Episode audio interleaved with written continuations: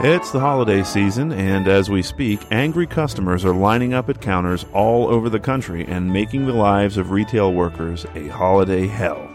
One of those workers is Pavel Smirnov, who wrote me the following message last week. I've been working in retail for what feels like a lifetime, and I feel burnt out to my very soul. I'm in the Hofstra IO program, and I'm doing it part time while I work a full time job.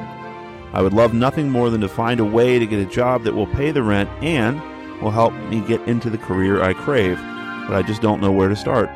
All I have is a BA in psychology from Brooklyn College and retail experience. Do you think I have a shot of getting a job in the IO field while I'm in school?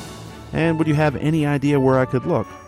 Or do you think I should stick it out in retail until my internship in a year and a half?